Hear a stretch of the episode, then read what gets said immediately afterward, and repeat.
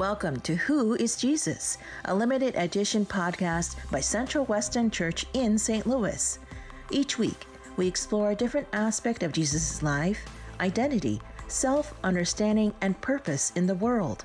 Our goal is to look beyond the hot takes to the historical sources themselves in order to see more clearly who Jesus is and why it matters for us.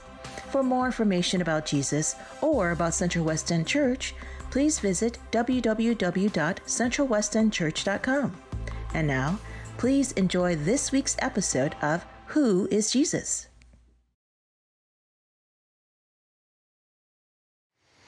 Good morning. Our passage this morning is from Mark 10 35 to 45. Then James and John, the sons of Zebedee, came to him. Him is Jesus. Teacher, they said, we want you to do for us whatever we ask. What do you want me to do for you? He asked them. They replied, Let one of us sit at your right and the other at your left in your glory. You don't know what you are asking, Jesus said. Can you drink the cup I drink or be baptized with the baptism I am baptized with? We can, they answered. Jesus said to them, You will drink the cup I drink and be baptized with the baptism I am baptized with. But to sit at my right or left is not for me to grant. These places belong to those for whom they have been prepared. When the ten heard about this, the ten is the other disciples, they became indignant with James and John. Jesus called them together and said, You know that those who are regarded as rulers of the Gentiles lord it over them, and their high officials exercise authority over them. Not so with you. Instead, whoever wants to become great among you must be your servant, and whoever wants to be first must be slave of all. For even the Son of Man did not come to be served, but to serve, and to give his life as a ransom for many. The word of the Lord.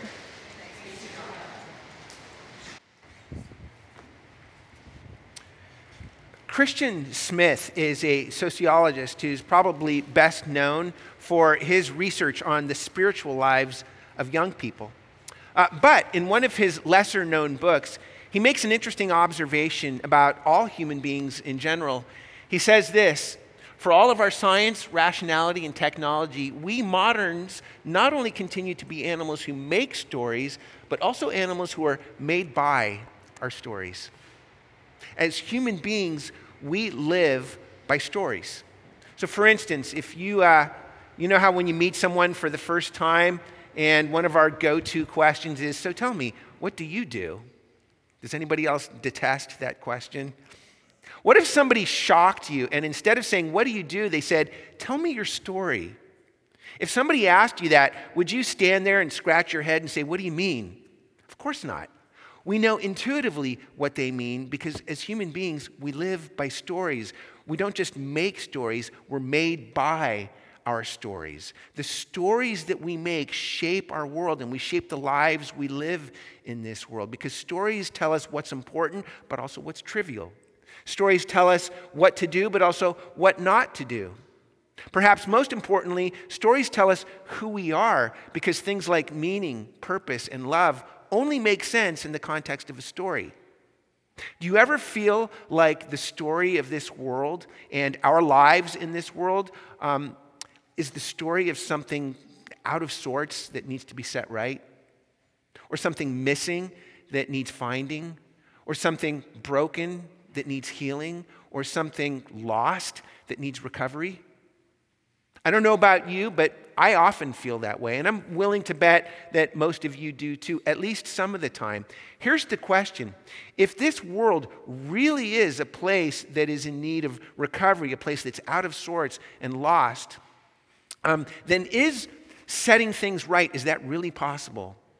Does the recovery and healing we long for, does that really exist? And if so, how does it happen?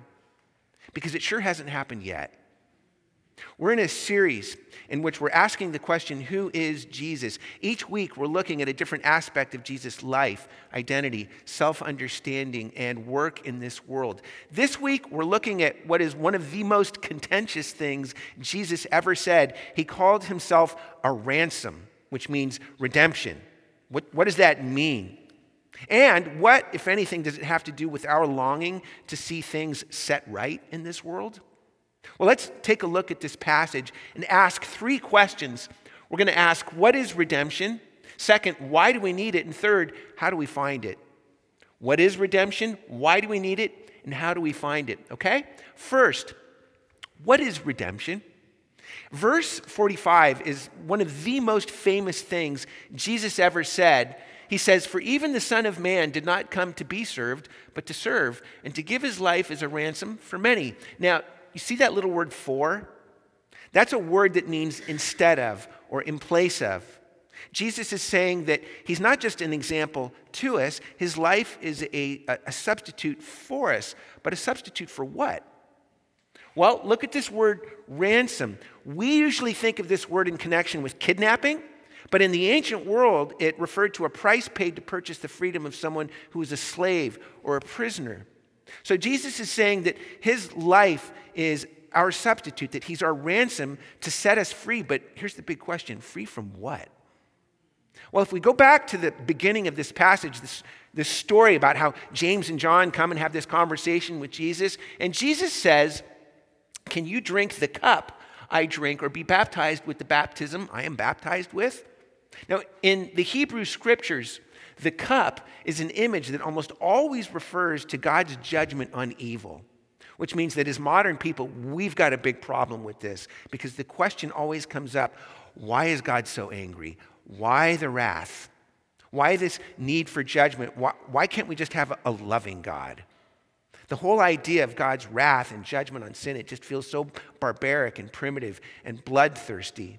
And we struggle with this as modern people. Now, we're going to come back to this question in just a bit, but for now, I want us to think together about something. This word ransom that Jesus uses is a word that means redemption. So, whenever you see the word redemption in the Bible, uh, that word comes from the same root as the word ransom. They're both talking about the same thing. What is redemption? Maybe the simplest way to describe it is to say that redemption means to recover or to win back something that's lost. And the greater the value of the thing that's lost, the higher the price of redemption. Hold on to that idea. We'll come back to that too in just a minute. But redemption means um, to win back or recover something incredibly valuable that's been lost. So remember at the beginning, we just said that we intuitively feel that the story of this world is the story of this place that is in desperate need of recovery and healing and setting things right, which means that the stories that move us the most are always redemptive stories. So, for instance, in the Hunger Games, Katniss Everdeen substitutes herself for her little sister. I volunteer as tribute. She, um, she redeems the life of her little sister by going to almost certain death herself. And, and when it happens in the movie, I mean, there's all this emotion. You're weeping yourself. She's her sister's substitute. Or, of course, the example par excellence is Lily Potter, who gives up her life to save her baby Harry from the Dark Lord Voldemort. Lily is Harry's substitute. The most powerful stories are always redemptive stories that, um, in which somebody substitutes their life to save someone else. And listen, it's not just books and movies. You may be familiar with the story of Maximilian Kolbe. He was a Catholic priest um, who was at the, the notorious Auschwitz death camp during World War II. One day, when he was there, a prisoner escaped, and the Nazi guards rounded up 10 other prisoners to execute them as punishment for the escape. One of the condemned men uh, started lamenting loudly because he had a family. He was never going to see them again. They were never going to see him again. Maximilian Kolbe was standing there and he heard this fellow lamenting. And so he turned and he said to the guards, Let me take his place. I am old. This man has a wife and children. So they took him, they put him in a cell for 15 days where they beat him and starved him, and eventually they killed him by lethal injection. Maximum Maximilian Kolbe was the other man's substitute. The stories that move us the most are always redemptive stories. Why? I would suggest it's because we intuitively sense that our world is in need of redemption. We, we intuitively sense that, and we can see it when we look at the stories that we use to shape our lives in this world. They're redemptive stories. And redemptive stories always have three main components. Number one, there's always some golden age of goodness or innocence in the past.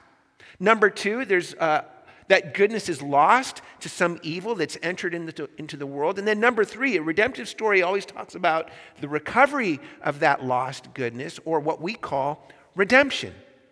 So, in our world, the, the stories we live by in this world are almost always redemptive stories. Let me give you just a few examples. First of all, um, classical liberalism is a redemptive story that says once upon a time, human beings were free and happy. But then, some people's individual freedom came into conflict with other people's individual freedom.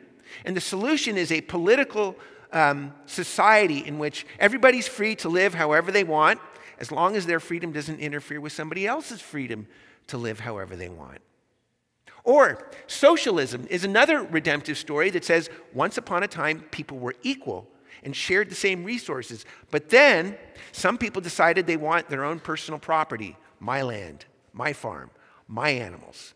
And the result was social inequality and oppression. The solution, or redemption, is to share the means of production so that we can have social equality. Or let me give you a, a, much more recent redemptive story, one we could call the story of therapeutic wellness. This is a story, a redemptive story that says once upon a time, human beings were affirmed and felt good about themselves. But then we were traumatized by oppressive institutions and externally imposed norms and identities. The solution or redemption is a customized wellness program that nurtures our true, authentic self. But each of these stories is, is holding up some really good thing like freedom or equality or authenticity and saying that it's lost and we really, really long for the redemption of these things. Now, here's the question I want to ask why? And I'm not just being facetious with that question. Was there really some golden age in the past when we perfectly experienced all of these things? Not as far as history shows us. In fact, history says the opposite. So, if we've never fully experienced these things, why do we even believe they exist? And therefore, why would we even say that they're lost? And if they've never been lost, why do we have such a passionate longing to redeem these things? Listen, I know I'm drawing this whole thing out, but do you see the point? If there is no God and this world is all there is, then there's nothing to redeem because nothing was ever lost in the first place. And yet we long for the redemption of these things. We have these redemptive stories, but but if there's no God, there's nothing to redeem because there's nothing that's ever been lost, which means that all of our redemptive stories, maybe it's a, a, genetic code that helps our species to survive, but at the end of the day, they're lies. Do you feel like your longing for redemption is a lie? If not, then I want to invite you to join us as we look at the next question We've just seen what is redemption, but next, why do we need it? Remember what we've seen so far. Redemption means the recovery of something that's lost, and we intuitively sense that, that our world is in need of redemption. But here's Jesus, and he says that his life is a ransom that sets us free from the cup of God's judgment on evil. And as modern people, again, we really struggle with this.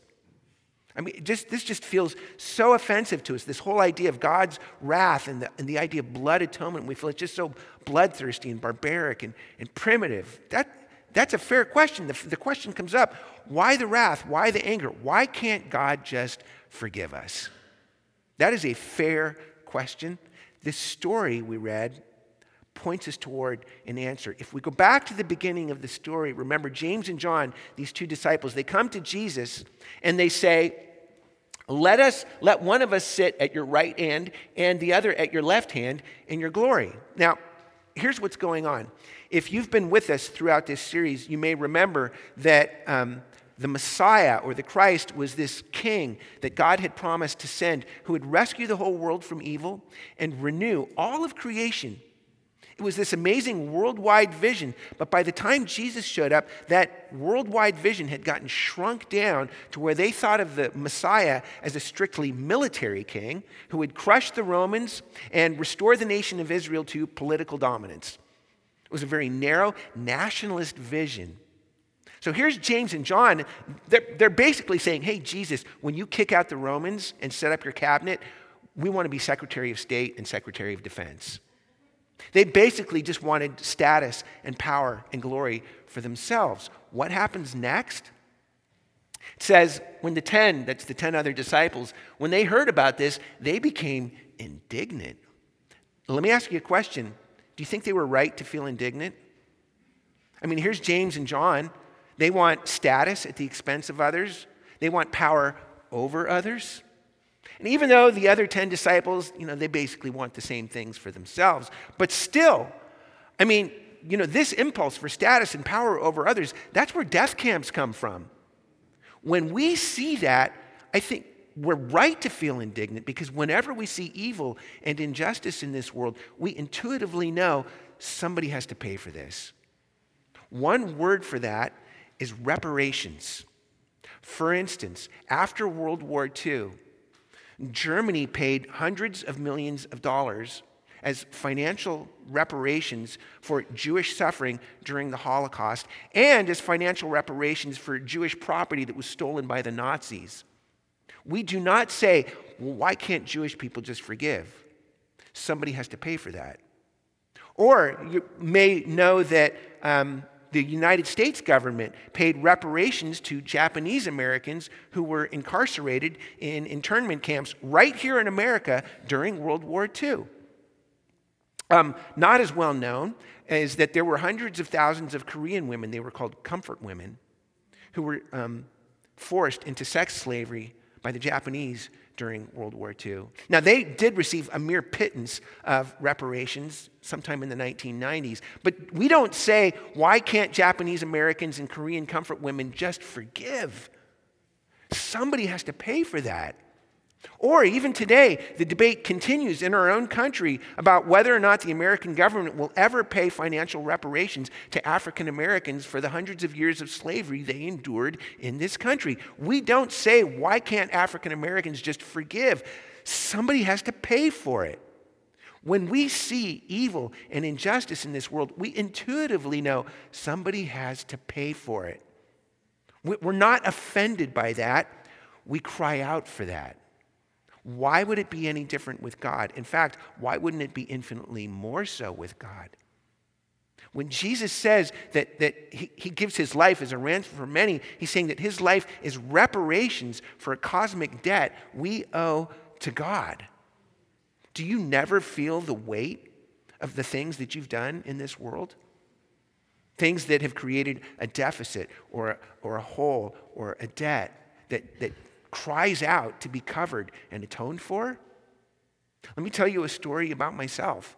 Um, I remember when I was a kid, I was about 10 years old, and one day I was at a park with some friends, and one of my friends found a little frog about the size of a half dollar coin.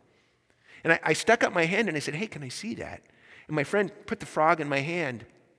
And without even thinking about it, I threw the frog down on the ground as hard as I could, instantly killing it. I don't even know why I did it, except to tell you that I, I think it was some very sick way of showing off. I do know that I instantly felt deeply ashamed of what I had done because it was so cruel and wicked. I have told that story to very few people, but I have never stopped thinking about it. And you might say, well, Eric, you were just a stupid kid. Yeah, I was a stupid kid. But I will tell you that as a full grown adult, I have done things just as cruel and wicked, if not more so. Haven't you? Friends, listen, here's the amazing thing about this. Remember what we saw. In the ancient world, a ransom was a price paid to purchase the freedom of a slave or a prisoner. Even in our own world, a ransom is a price paid to purchase the freedom of somebody who's been kidnapped. But do you see? A ransom doesn't just pay a debt, whether a financial debt or a legal debt, a ransom sets people free. That's what we need. That's real redemption because it's not just forgiveness, it's transformation. And we need both of those things.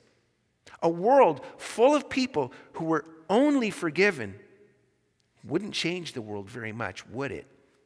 We need both forgiveness and transformation because real redemption isn't just forgiveness, it means a world in which broken things are healed, where wrong things are set right, where lost things are recovered. That's real redemption, and that's what we need. In other words, I don't only need to be forgiven for what I did to that poor frog. I need to be transformed into the kind of person that couldn't even imagine doing something like that in the first place. I am not that person yet. I want to be. I need to be. Don't you? If, if you do, then that leads to our last question. We've asked, what is redemption? It's to recover something that's lost. Why do we need it? Because we need more than just forgiveness, we need transformation. But lastly, how do we find it? Because remember what we've seen, what is it we really need? We have this cosmic debt of guilt to God for which we need forgiveness. We also have cosmic slavery to sin for which we need transformation. That means that we need a God who's loving enough to forgive us our debts, but also a God who's powerful enough to set us free from slavery. Where are we going to get that? Well, let's go back to what Jesus says here in this passage. You know, part of our problem as modern people is, is we are so unfamiliar with the Bible that we don't realize how revolutionary what Jesus is saying here is. But if we go back, look at what he says. He, he, he calls himself the Son of Man. Now, that's a phrase that comes from Daniel chapter 7. And we saw a couple of weeks ago that this figure, the Son of Man, is a divine figure who sits on God's throne, shares God's glory, exercises God's dominion, and rules over God's kingdom. Jesus is saying, That's me. And when the disciples hear this, they, um, this plays into all of their expectations about what they thought the Messiah was supposed to be this mighty, powerful king who would crush their Roman enemies and, um, and restore the nation of Israel to political dominance. Viva la revolution. There was nothing about this that would have been surprising to the disciples. But then Jesus goes on to say, The Son of Man did not come to be served, but to serve and to give his life as a ransom for many. Now, when Jesus talks about, when he says he came to serve and to give his life as a ransom for many, those words, that's all referring to Isaiah chapter 53. It's not apparent to us because we're not familiar with the Bible. But in Isaiah 53, there's this mysterious figure called the suffering servant. The suffering servant is this individual person who substitutes himself as a sacrificial honor offering to set the people free from sin. That's what's happening in the chapter. And I encourage you to read the whole chapter for yourself. But let's just pull out a few verses so you can see what Jesus is talking about. Listen to what Isaiah says about the suffering servant. He says, The Lord makes his life an offering for sin. After he has suffered, my righteous servant will justify many because he poured out his life unto death and he bore the sin of many. Do you see the echoes here of what Jesus is saying? Friends, here are these two figures this divine, powerful Son of Man and this sacrificial, suffering servant. In the Jewish imagination, they had always thought of these two as two separate people and as two completely separate roles until Jesus. Jesus was the first person in the history of the world who ever brought both of these figures together and said, they're both the same person because both of them are me. Do, do you realize what Jesus is saying? And even more, on the cross, do you realize what Jesus is doing? The suffering servant is the one who's so loving that he substitutes himself as our sacrifice to set us free from our cosmic debt of sin. But the Son of Man is the one who's so powerful that he asserts himself as our Savior to set us free from our cosmic slavery to sin. On the cross, Jesus combines two things that nobody else in the history of the world ever combined Son of Man and suffering servant, glory and suffering, victory and sacrifice, love and power, forgiveness and transformation. We need both. Do you know what real redemption is and how we find it? Let me try to put this as simply as I can. Jesus not only pays our cosmic debt of sin, he frees us from the cosmic slavery of sin. Forgiveness and transformation. We need both because real redemption isn't real redemption unless we have both. Jesus gives it to us. So if you're a Christian, this is life changing. And I mean that literally life changing. Because um, one of the things that is most discouraging to us so often as Christians is the fact that we continue so often to struggle with sin. So much so that it's easy to think, well, maybe I wasn't really a Christian in the first place. Maybe I need to go back and pray that prayer again, or walk that aisle again, or get baptized again, because obviously the first time didn't take, or the second time, or the third, or the fourth, or the fifth time. You know what's going on? If we only see redemption as forgiveness of sins, then we are either going to be deeply confused and discouraged when we continue to struggle with sin, or we're going to be in deep denial about our struggle with sin. Either way, we walk into church and we feel like nobody else can know what's going on in my life because nobody else is struggling. But Jesus not only pays our cosmic debt of sin, he frees us from the cosmic slavery of sin. The Bible talks about this in terms of three things justification, sanctification, and glorification. Now, I know those are big, scary theological words, but here's what these things mean on the ground in real time, which is where most of us live our lives, because these things affect our real lives. Here's how justification means that, um, we have been saved from the penalty of sin. That's something that happened in the past it's, it's a once for all event. It, it doesn't need to be repeated again. Jesus died on the cross in the past. On the cross, he said, It is finished. You know how we said earlier that the greater the value of something, the higher the price of redemption? How valuable, how precious do you have to be for the God of the universe to give his life to redeem you? There's nothing more precious, nothing more valuable than that. Jesus saved you once for all from the penalty of your sin. That's a legal verdict. It's been applied to you. It doesn't need to go back and be changed or done again. It's happened in the past once for all. But second, sanctification means that in the present, we are currently being saved from the power of sin. That's different from the penalty. The penalty is taken care of, but the power of sin remains in our lives. But here's what this means Today, if you're a Christian, you have the power both to say yes to sin, but also to say no to sin. You have that power. Jesus has set you free from slavery. Now, I personally say yes far too frequently and no, not nearly as frequently as I ought to. But the point is, we are being saved from the power of sin today in our lives. And glorification simply means that one day in the future, we will be saved completely from the very presence of sin in our lives. Penalty power, and presence. So many of our greatest struggles as Christians come from being deeply confused about the difference between these things. Listen, friends, until the day you die or Jesus comes back to make all things new, whichever comes first, we are going to have the presence of sin in our hearts and in our lives. It's, it's there, it's going to be there. And so, even though there may be a season of time um, when sin is inactive or quiescent or dormant, it's going to pop up. It's going to wake up and spring to life. It, it's, not, it, it's going to happen. The point is, don't be shocked by that. It doesn't mean that you need to go back and become a Christian again. It, it, it means that you're on the main path and you need to keep walking. So just keep walking, keep trusting in Jesus because he's saving you from the very power of sin. That's redemption. But listen, if you are exploring faith this morning, I want to maybe gently challenge you to consider the, um, which story you're living in. Remember, we said that the, the stories we live by in this world are redemptive stories. What story are you living in? Whether it's the story of liberalism or socialism or therapeutic wellness or any of the dozens of other stories that fill our world. But the point is, they're all redemptive stories. They're all redemptive stories. Why? Because 2,000 years ago, the true original redemptive story, the gospel story, burst into the world and said, Once upon a time, the world was good.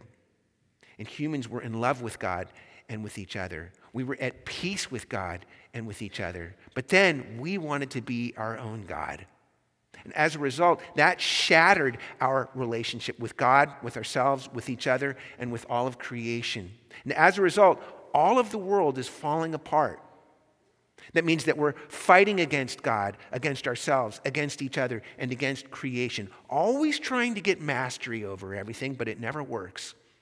Our science, technology, and politics, our religious rules and regulations, none of it works. Our spiritual modes and techniques, none of that works. We're, we're, trying to get redemption and mastery over the world in our own power, but it never works. But Jesus doesn't just pay our cosmic debt of sin, He frees us from the cosmic slavery to sin. So, if you're exploring faith, I, I want to encourage you to consider the story that you're living in because the gospel is the true original redemptive stories. All the other redemptive stories in our world come from the gospel's redemptive story. Our world is full of alternative redemptive stories because we can't escape our need for redemption, and yet we keep trying to redeem ourselves. Can we ask the question how's that working for us? If you're exploring faith, I would invite you to consider the story, the only story that can really give us the redemption we long for, because it's the only story that gives us the Redeemer we need Jesus, the Christ, the Son of Man, the suffering servant, the one who rescues us not just from the debt of sin, but the slavery of sin, who renews all of creation and brings all of us home. Do you see that story? And even more importantly, are you living in that story? If you're willing, would you pray with me?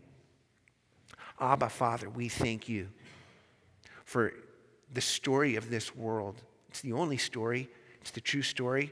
And we thank you for how you're at work in this story, that you created this world good, and that even though uh, we lost that goodness, we lost that innocent innocence through our own rebellion against you and our desire to be God, that nonetheless you are recovering us, you're renewing us, you're healing us, you're setting things right by setting us right, by freeing us from our debt and also from our save, uh, slavery. So, Father, we pray today that you would bring not just that forgiveness, but that transformation ever more deeply into our lives, that we would be free, Lord Jesus, in you. We are free. Help us to live out that freedom by living more faithfully in your story. For we pray all of these things in Jesus' name name, amen. Thank you for listening to this week's episode of Who is Jesus? For more information about Jesus or about Central West End Church, please visit www.centralwestendchurch.com.